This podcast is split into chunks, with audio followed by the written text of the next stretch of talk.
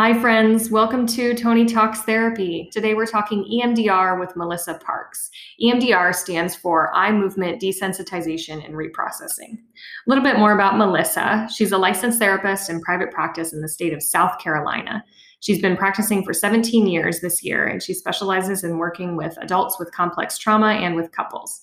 She's certified in EMDR and can provide consultation for therapists pursuing EMDR certification. She has had several advanced trainings that inform her work, and some of her favorites include attachment focused EMDR, somatic experiencing, internal family systems, and emotionally focused therapy, to name a few. She can be found on Instagram, Facebook, and TikTok at Melissa Parks Says. As you'll hear from me at the beginning of this episode, Melissa has some of the best reels on Instagram. She's so funny and smart, um, as you will hear in this interview. Um, you'll also hear a good old Zoom freeze. Um, we had this interview over Zoom, and one or both of us froze for a moment. So you'll hear a little glitch there, and um, I just didn't edit it out because I didn't want to. So I hope you all enjoy this conversation. Let's dig into it.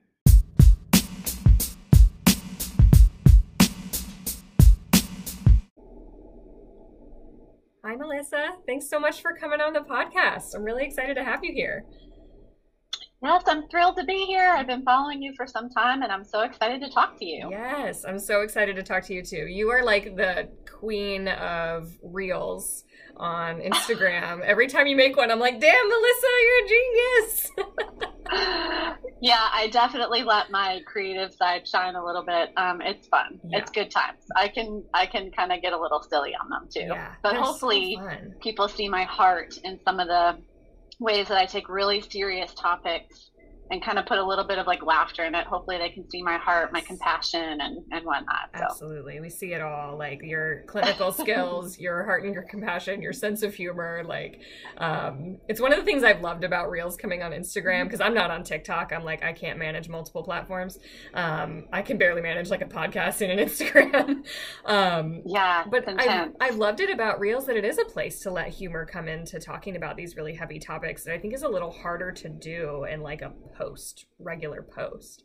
Um, yes. Yeah. So yes. I really appreciate that about about what you do. Yeah. Um, so tell us a little bit about sort of where you're at, what you do as a therapist, um, and then we'll mm-hmm. dig into talking about some stuff. Yeah, so um, I am in private practice in, in the state of South Carolina. Yeah. And um, I'm, I usually stay in one of two lanes. I'm either seeing couples using emotionally focused couples therapy, or I'm using EMDR and I'm seeing a lot of folks with um, history of trauma or complex trauma that are presenting with symptoms of CPTSD or PTSD. Yeah. Or I might just have somebody that's coming in that's just kind of in their in this place of stuckness um, and that still wants to use EMDR. So I'm usually you know, doing those two things, one of those two things in private practice. So this is my, it's really weird to say, but my 17th year in practice. All right. So I know, um, but I'm still very much in love with what I do, and I'm very excited to take it to a different place with all of these fantastic things that are happening with the online world. Yes. So yeah, yeah. yeah. Ooh, what plans do you have for taking it somewhere different? Yes, I'm thinking um, courses, potentially um, opportunities for. Now, of course, that wouldn't be for those that are needing the structure mm-hmm, of therapy, because mm-hmm. um, we have to make sure that those lines are very clear. Exactly. But um, you know, opportunities for those that may want to learn a little bit more that don't need the structure of therapy, but that want um, to dig into, you know, learning about the nervous system, learning about how to enhance the relationships, maybe through coursework or through like a group format or something like that. Yeah. Ooh, that's exciting. We'll have to yeah. keep we'll have to keep an eye out for that stuff. mm-hmm. All right. So now my mind is going a million places because I want to ask you all about EFT for working with couples, but I know yes, we had yes, yes. we had decided to talk about EMDR today, so we'll talk about that. I'll have to come on another time. We'll do another episode on couples therapy. yes. yes. Um, so EMDR is sort of the uh, big part of your practice. Um, can you tell us about what EMDR is? Mm-hmm. Just and that's like a broad question. yeah, yeah. Are you ready? Yeah, okay. let's dig in. All right. Um, so because like with with like what EMDR is, mm-hmm. in order to um, kind of really help people understand it, I want to give a little bit more to it too, because sometimes people think EMDR is like this weird thing that people just they wave their hands in front of your face or they do this tapping thing and right. there's so much more to it. Yeah. But EMDR stands for eye movement desensitization and reprocessing. Mm-hmm. It's an evidence-based treatment model, so that just means it's highly researched, lots of, of outcomes, and it's for those that are dealing with symptoms of trauma, mm-hmm. symptoms of complex trauma, um, symptoms or symptom sets like of chronic depression, anxiety, eating disorders. I mean, it's it's it's now known to help a myriad of issues, not just trauma. Yeah. But at the core of EMDR, and what's really important for those for for your for your listeners and everyone to understand is that there's this theory behind EMDR that says that within us all is a natural information processing system. Mm-hmm. So we all have it.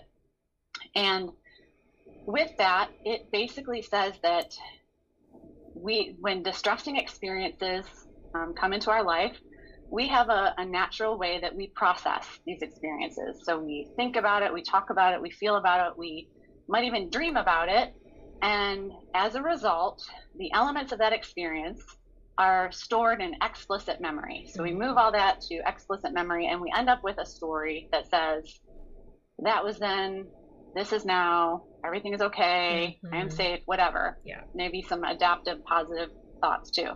Right. And so based on that idea that we all have that innate within us, this this beautiful re- way of resiliency when dealing with distressing events, we can also say that any of the symptoms that we're experiencing are due to unprocessed memories or mm-hmm. incomplete integration of these experiences. And in terms of trauma, let's say we have something that comes into our life that's too much, too soon, too much for too long, or too little for too long, and our that our natural information processing system fails. Mm-hmm. And it's not because we're bad or we did anything wrong. It's because trauma is too much, right? Trauma is right. too overwhelming. Yeah. And so our beautiful nervous system comes along and takes the elements of that experience, like body sensations, feelings, mm-hmm. thoughts, and fragments those for our sanity, yeah. for our survival, for our safety. And instead of moving those into an explicit memory where we have this coherent story, it moves the elements into implicit memory. Mm-hmm. So this is the unconscious memory. Yes. So this is how those fragmented pieces show up for us as our current symptoms. And of course, they show up at the most inopportune times, mm-hmm. right? Mm-hmm. We're in the grocery store, we see maybe a mom yelling at her kid and all of a sudden we're having an emotional flashback right well that's evidence of an unprocessed something that was unprocessed for us that's right. just kind of you know making it making its it, itself known and making us so uncomfortable mm-hmm. and so that's at the at the sort of base of emdr and emdr is a treatment model that takes these um, fragmented parts these this incomplete experience and puts it back together for us. It gives our nervous system an opportunity to do what it wanted to do back then, but couldn't because it was so overwhelming. Right.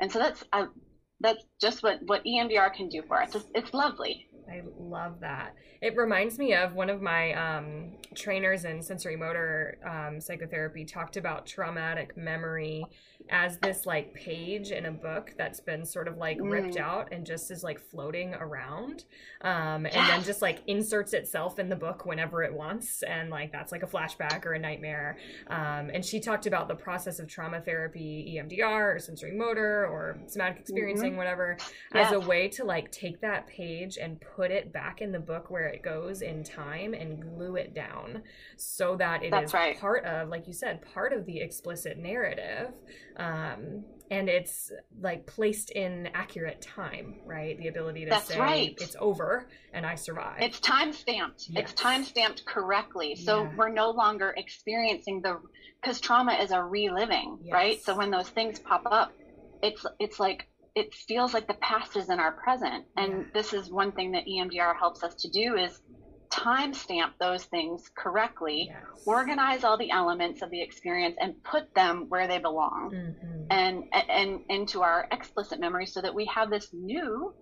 So with EMDR, we're we're resulting in certainly distress, um, uh, decreased distress over the Mhm. memories, and we Mhm. have these we have this puzzle that's now put together, but we also not only are we like desensitizing the, the experience so it's not so intense, but we also have these new adaptive beliefs that can come out with with oh my gosh, our brains are so cool. And when seeing this in, in action, it's, it's amazing what clients come up with. Mhm. These new adaptive beliefs like, gosh, I am a good person, or I am safe now, or I survived, I, I, I made it through, or like all these beautiful things that they wouldn't have even think to have thought Yes. prior to um, um, treatment because they're overrun with these um, distorted or negative belief patterns like i'm a bad person it was all my fault and i am not safe the world is unsafe et cetera et cetera Yeah,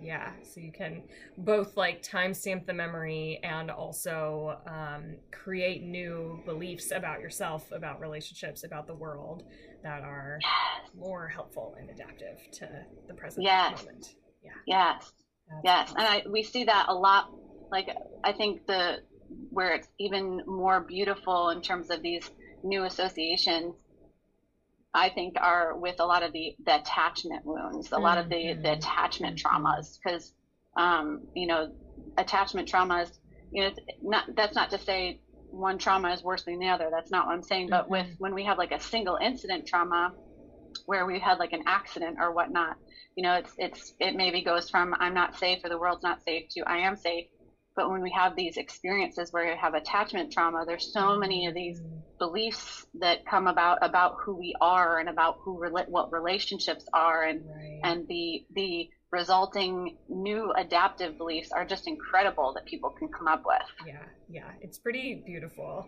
Um, hmm So, how does EMDR actually? I guess I shouldn't say how does it work, but like maybe describe Mhm. like what a typical EMDR session looks like. Um, and then because I'm a nervous system nerd, I'm I get curious and I have a little bit of background on like how it actually works to make these Mhm. changes. Yeah. So um, e- now EMDR is an eight phase treatment model. Yeah. So we might think that like, oh, it's EMDR session, we're just going to come in and do the bilateral stimulation. That's just one piece. That's actually phase 4 Mhm. Um, but when someone comes in and we're just taking a history and we're just doing, we might be screening for dissociation. That's also EMDR. That's just a different phase.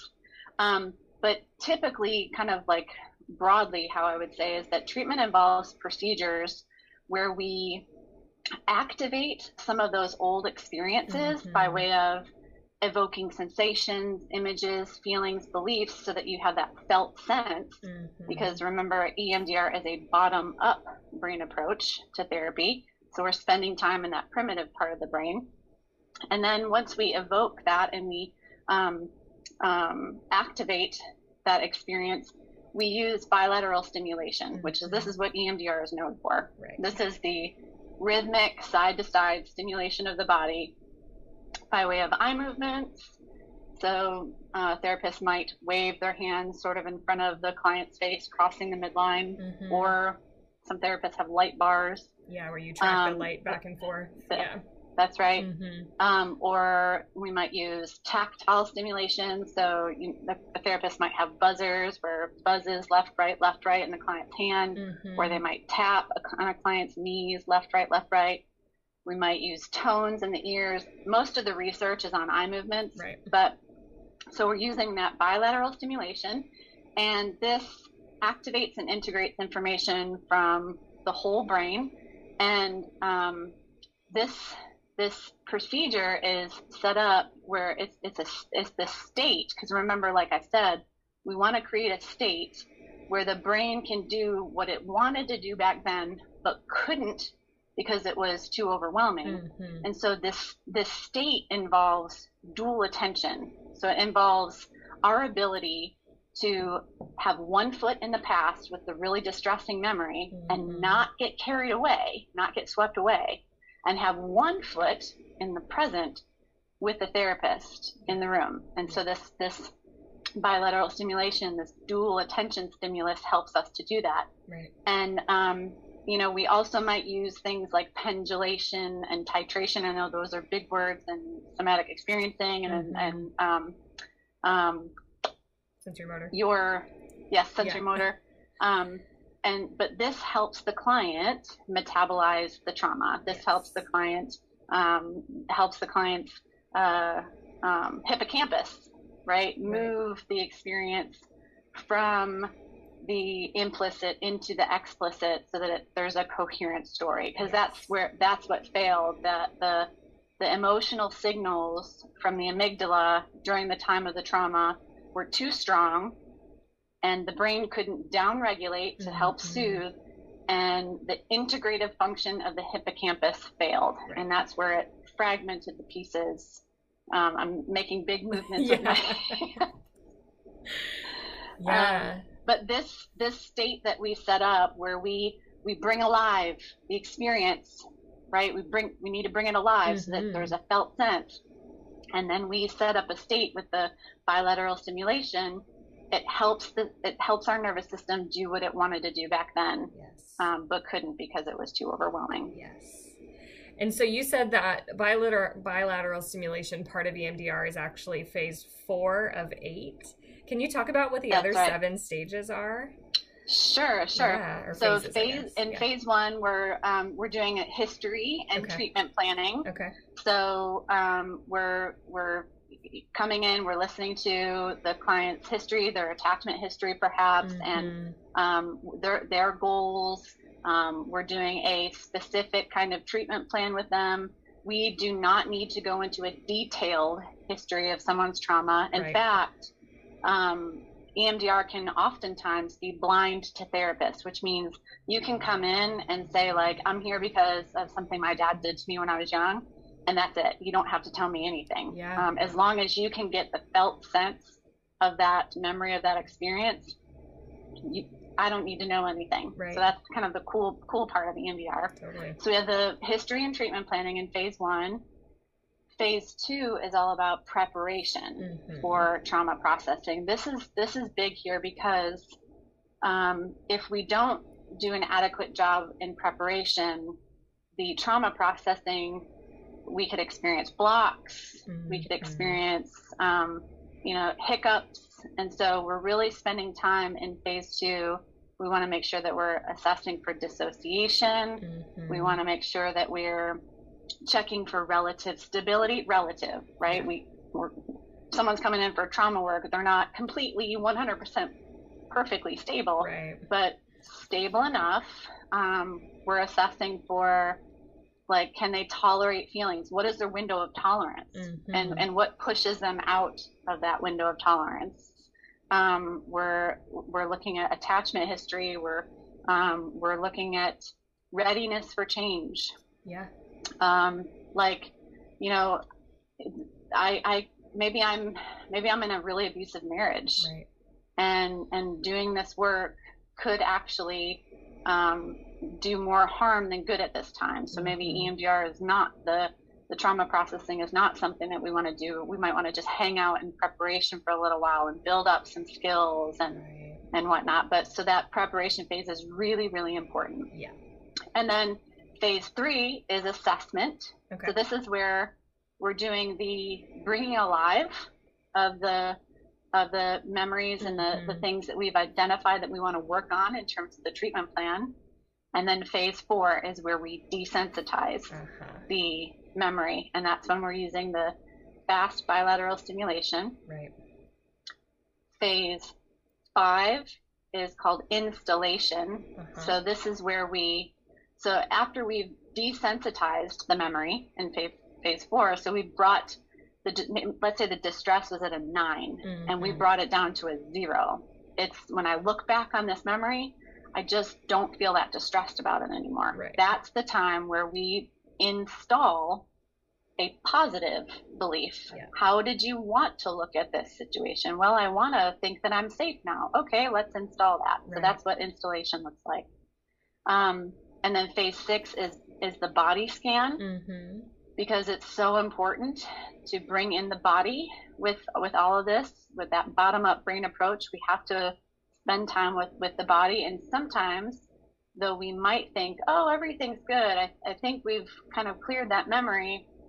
Well once we sort of scan the body we realize ooh, there's a little bit of tension left over here, mm-hmm. and I'm not sure why. Mm-hmm. We need to listen to that. And so that's why that body scan is really important. Yeah, okay. And then phase seven is closure, uh-huh. where we're kind of reviewing, closing down.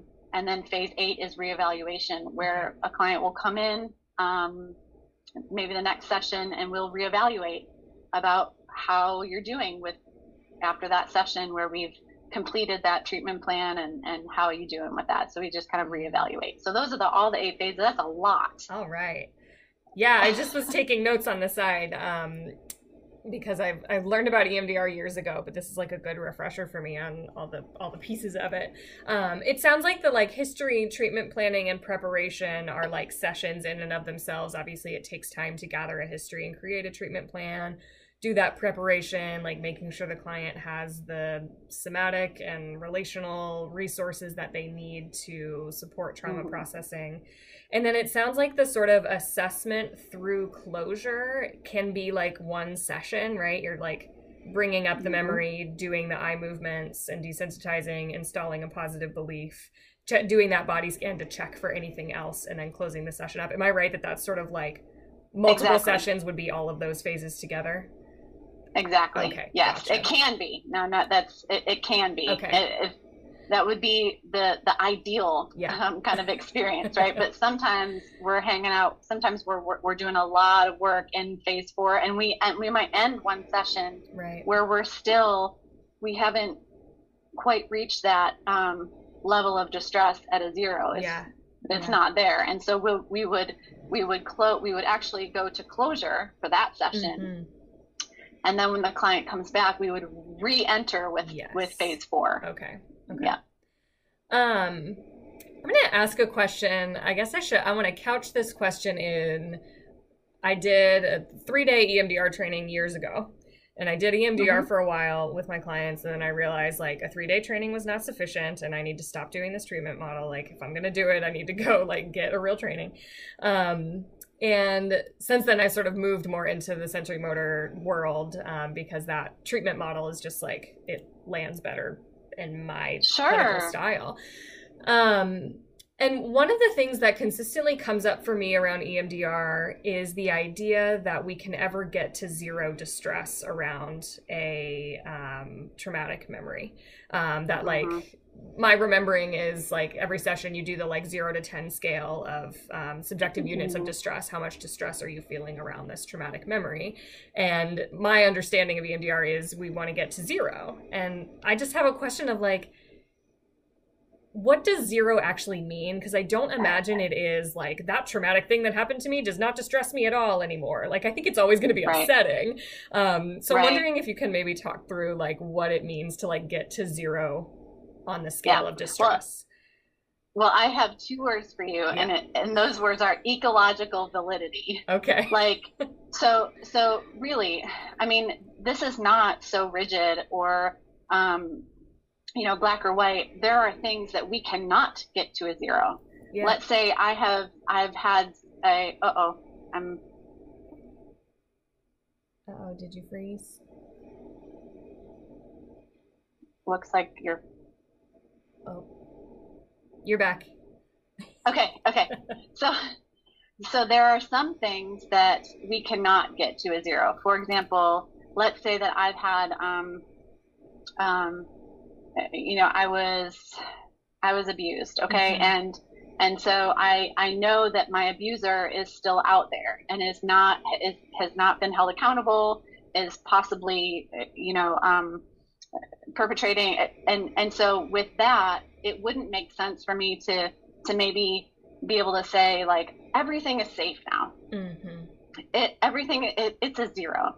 Um, the ecological validity would probably be like a one or a two because i still have to have some low level feeling of protection and and on guardness and that would be enough. I would say that that would be a success for that person. Yeah. And so we have to think about it from that perspective that um, and even grief for another example. Right. i've worked with people with grief. They will never get to a zero yeah. when, when it comes to we I, I can never um, think of a tremendous loss and say you know that's neutral to me. Like right. that i just can't get there. Yeah. So that's what pops up in my head as you ask that question. Um, ecological validity. Yeah, yeah. But when when we're thinking of that distress of zero to ten, we're thinking of as we are here now in the moment and we look back on the memory. Mm-hmm. How distressing is it to you now? Right. Yeah. And we're we're we're shooting for a, a, a zero distress level. We're sh- but again, we have to think and take into account that eco- ecological validity. Yeah, yeah, that sometimes a zero is not possible or not. Um, yeah. Not actually helpful, right? Sometimes we need right, a little bit of right. nervous system activation right. safety. Yeah. Right. Right. Okay. Right. Cool. Um, so you said that um, EMDR works for a variety of, I know it's been studied a lot with trauma and it's expanding into sort of other um, other reasons that people might come to therapy. Is it a similar sort of model when you're working with grief or depression or an eating disorder with EMDR or do you does the approach change a little bit if it's not a traumatic memory that's being processed? Well, the the standard protocol is what is what people are trained in mm-hmm. is what mm-hmm. people when they're seeking certification we're looking for um, we're looking for for them to to know that standard protocol back and forth and the standard protocol is really helpful and and our go-to but yeah. there are modifications okay um, and there are different protocols out there and those would require you know, more advanced trainings. Um, one of the modifications that uh, I use a lot it veers into the attachment realm. Mm-hmm. I've been trained by a couple different attachment focused uh, people in the field, Deany Laliotis and um, Laurel Parnell, and so Laurel Parnell use, uses a, a, a modified protocol most often, but typically the standard protocol, which is that eight phase model, is really a lot of all you need for just about any of these things that people might come to you. But that's not to say that we don't have other really great um, protocols or or uh, modifications that we can't use yeah. in the event that there's something that might trip them up. Right, right. Is yeah. there anything that you would say EMDR um, couldn't or shouldn't be used to treat? Well, I would, I mean, the thing that comes up in my head as you ask that is like when, you know, I've had people say, like, I, I want to get, can I, can EMDR treat my ADHD or can EMDR treat my autism? Right. EMDR cannot, we, we can't, those things are, are cannot be healed necessarily. Right. Um, certainly the symptoms of those things can be greatly reduced by right. doing some EMDR. But we have to be careful about what we're saying about what EMDR can help you eliminate or heal. Yes. Um, yeah. But I mean, and and of course, I'm not. I'm I'm no. Um, you know, I'm certified and I can provide consultation, but mm-hmm. I have a mm-hmm. long way to go in terms of knowing all there is to know about EMDR. Right. There's but a lot more research from to be my done. own, li- yeah, from my own lived experience and what I'm learning, um, I do think that it could be beneficial for a lot of things. Yeah, that's awesome. Yeah. Um, I have, ooh, I have so many questions. Okay. Um, can you talk a little bit about EMDR with more like attachment trauma or attachment wounding, um, and sort of how, what sort of modifications might happen in that processing? Yes, for sure. So we're in the when we're thinking of attachment so attachment is something that we want to consider in phase two like across the board mm-hmm. we want to take somebody's attachment history into um, consideration but when there are when these people are coming to us and though that is the the target that's the thing that we're actually looking at then we're we need to pay special attention to these attachment deficits. Mm-hmm. So we're this is a piece of case conceptualization. We want to know the relationship between attachment and trauma, the ways that a person has adapted to these trauma or these attachment deficits from mm-hmm. their childhood. And we want to really understand the need for processing these formative experiences that created these adaptations in the first place. Right. So someone who is who is um, you know, is needing help with complex trauma, CPTSD symptoms, uh, attachment wounding, needs to go to somebody that has these advanced um, trainings or the, this advanced knowledge mm-hmm. because um, these are the things that could really create blocks later on down the road in the mm-hmm. trauma processing because we you know we have these people that have internalized negative sense of, sense of self and they the parts of them that um, carry all the pain from childhood mm-hmm. they may be young parts and they may come out and say nope we ain't doing that trauma processing right. today um, so we want to make sure that we have the awareness of that we, uh, the, the clinician wants to make should should have a, a, a vast understanding of of not only attachment but definitely um, structural dissociation, mm-hmm. knowing a lot about parts work. Right. That's really important. Um, but we also need to recognize that with attachment issues, not only will we have like a person who doesn't have a strong sense of self um, and has these wounded parts, but they also might have complete gaps in their memory. Mm-hmm. Like, I don't even remember anything from childhood, right? Um, and so these memory networks that are just unavailable. Right. Uh, and so we have to figure out ways to to go about that, and that could be where we're starting more with present triggers, um, and to to end up getting us back to those mm-hmm. memories from the past. Um, or it could be also just starting with a belief set, like right. I don't know why, I don't know where these memories are, but I just have this firm belief that I am a disgusting person. So it might be starting with something like that. Um, you know, we also want to recognize too that a clinician needs to be strong in their ability to um, uh, just kind of like stay organized in terms of a person's presentation because someone with attachment wounds might not only have big gaps in their memory, but they may also have like a total diffuse presentation. Mm-hmm. Like there's like so much, you know, they, they've got like, well, this happened to me here and this happened to me there. And and it just feels like this giant web of all these things. Right. Um, and so we want to be able to, you know, maintain our sort of thinking polyvagal theory, our mm-hmm. our strong ventral energy, so that we can help them organize those things and and and help them so that we can be flexible and creative mm-hmm. in delivering our treatment with them. So yeah. the modifications might just be um, instead of starting with that, typically we want to start with that first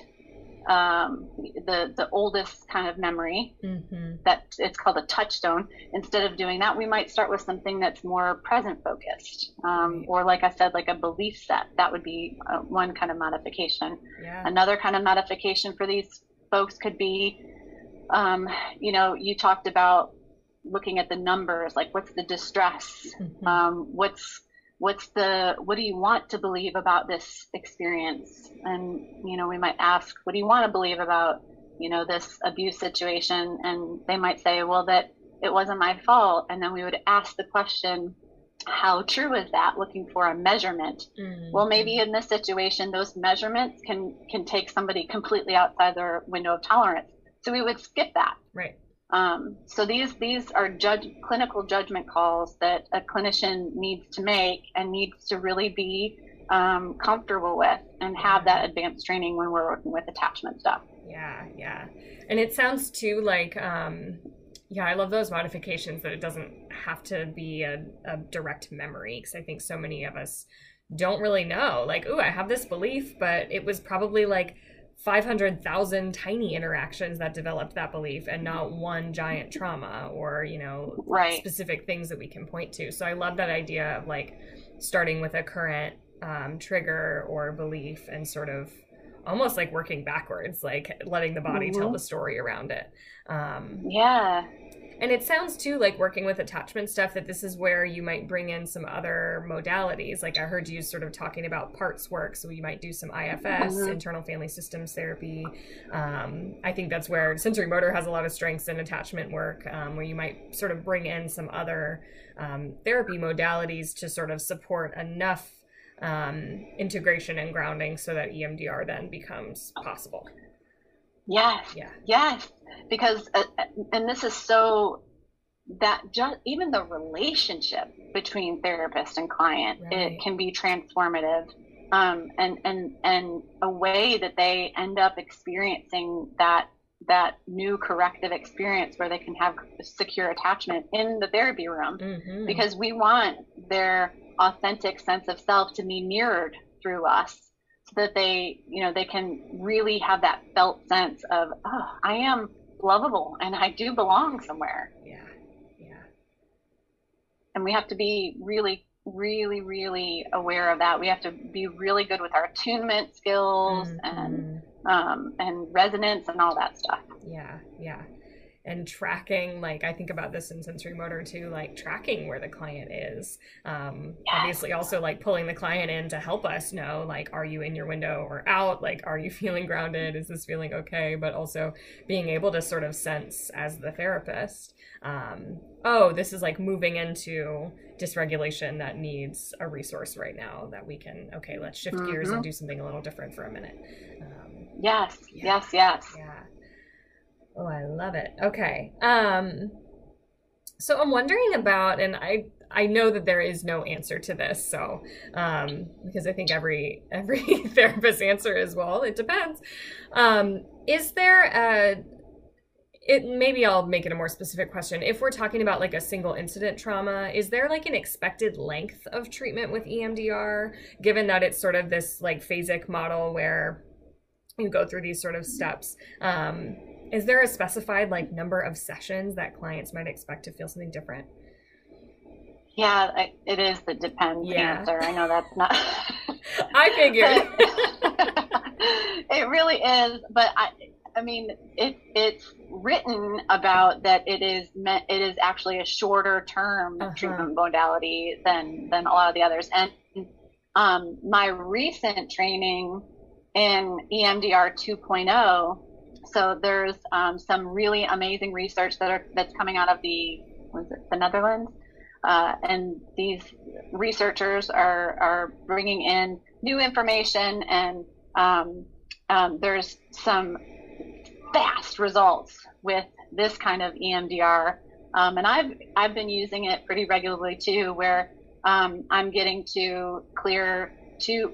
When I say targets, I'm about to use the word targets. Uh-huh a target is one of those memories that we're trying to reduce the distress okay. over yeah. bringing new adaptive beliefs typically we're hoping to you know work on a target a session sometimes we don't even finish a target in a session but i've used emdr 2.0 where i've cleared three targets in one session oh, wow. it's just amazing yeah. so there is a lot of um, research a lot of new stuff that's coming out that we need to kind of pay attention to but that definitely the answer is it depends. Of course. yeah.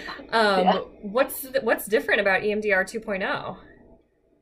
So with EMDR 2.0, they are looking more at the dual attention stimulus uh-huh. as the main um, the main thing that that kind of helps a client with whatever it is that they're trying to reduce the distress over. Okay. It's less about um, it's less about making associations and creating the new adaptive information. It's mm-hmm. more about desensitization. Okay. And the way that they're doing that is with um, not only one form of dual attention stimulus, but we might be bringing in two, three, four different kinds of dual attention stimulus. Okay. I might be having somebody tap on their on their legs while I'm also doing eye movements and while I'm having them spell something um, frontwards and backwards. Okay. Um, it's pretty it's pretty amazing. Yeah. It's, it's pretty cool. Oh, that's so interesting. And and a lot of a lot of the things with this is it, it sort of it can make it fun. It can bring some lightheartedness. Mm-hmm. So here we are processing this like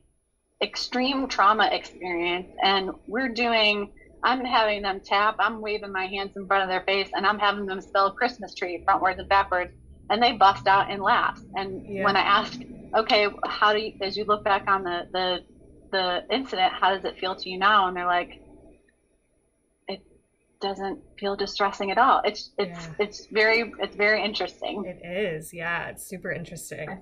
Um, yeah. Ooh, 2.0. Okay. No, yeah, his it, uh, the and it's the the research is compelling. It's it's a fellow named Ad De Jongh. Okay. Um, and so yeah, he's got some really interesting. He does a lot of research around the CPTSD and, and EMDR 2.0, which is why I was really drawn to taking the taking the um, the training. Yeah, that's really interesting. I'm gonna have to do some some research on that. I have a lot of um, just like curiosity about um, about the evolving of this model because it's pretty well, young yeah. as a treatment.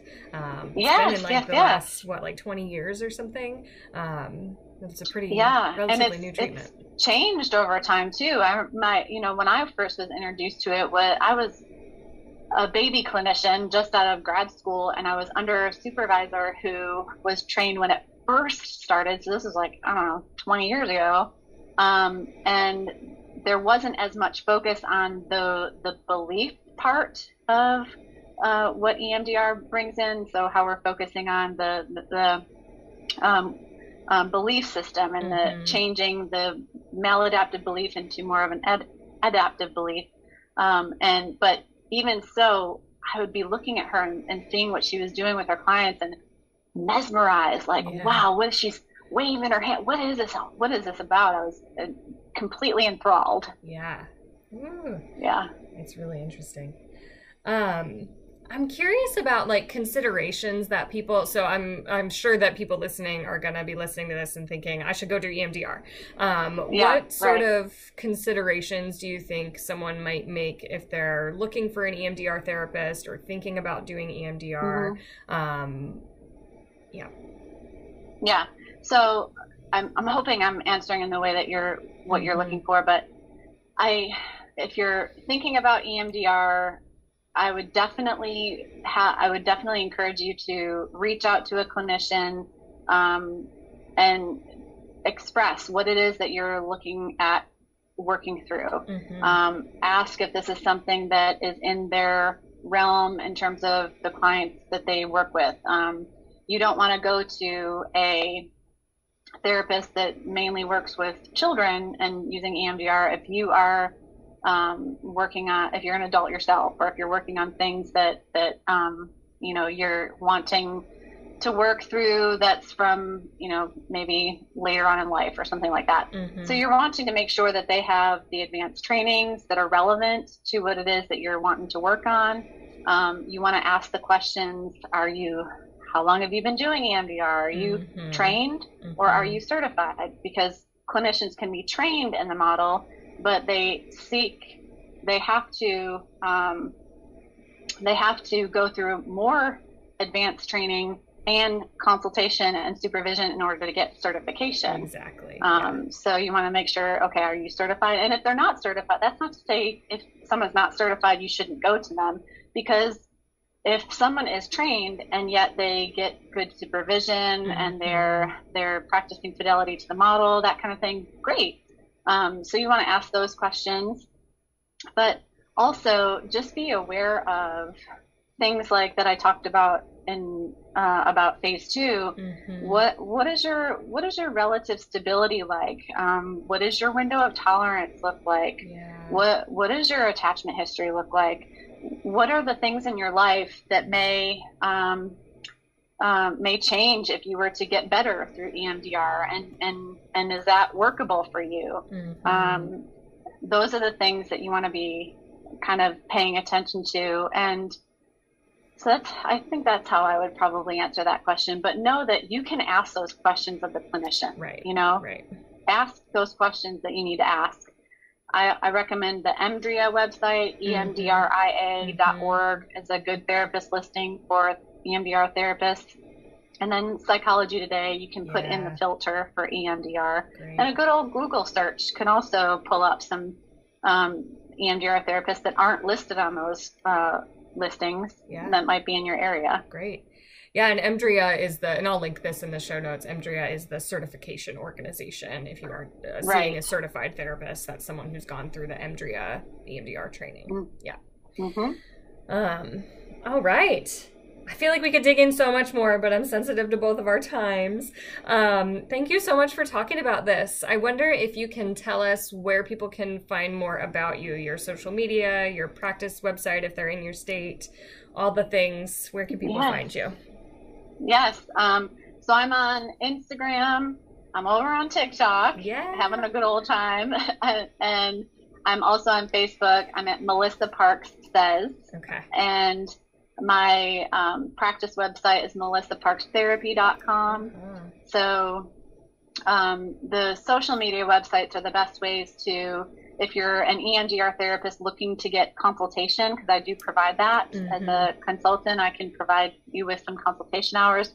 That would be the best way to reach out or through email info info at melissaparkstherapy.com mm-hmm. um, but yeah I'm, I'm pretty much all over social media. Yeah and you're awesome. I love your content so much. Um, awesome. Well thank you so much for coming on. This was really really wonderful. um, yes, you. thank you for having me, and I'd be happy to dig into some couple stuff at yes. a at a future meeting. Yes, that would be so much fun.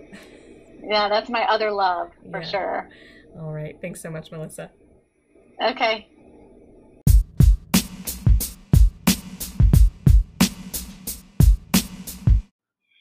Thanks so much for listening. That was such a good conversation with Melissa. Don't forget to go and follow her on Facebook, Instagram, or TikTok, wherever you hang out. She is at Melissa Parks Says. Share this episode to your stories on Instagram rate, review, subscribe, all the things. If you're not already following me on Instagram, I'm there at Toni Talks Therapy. And we've got links to Melissa's Instagram handle and the EMDR uh, Association website in the show notes. Um, so go give Melissa a follow on Instagram at Melissa Parks Says. Thank you so much for listening. I appreciate you all so much. Take care.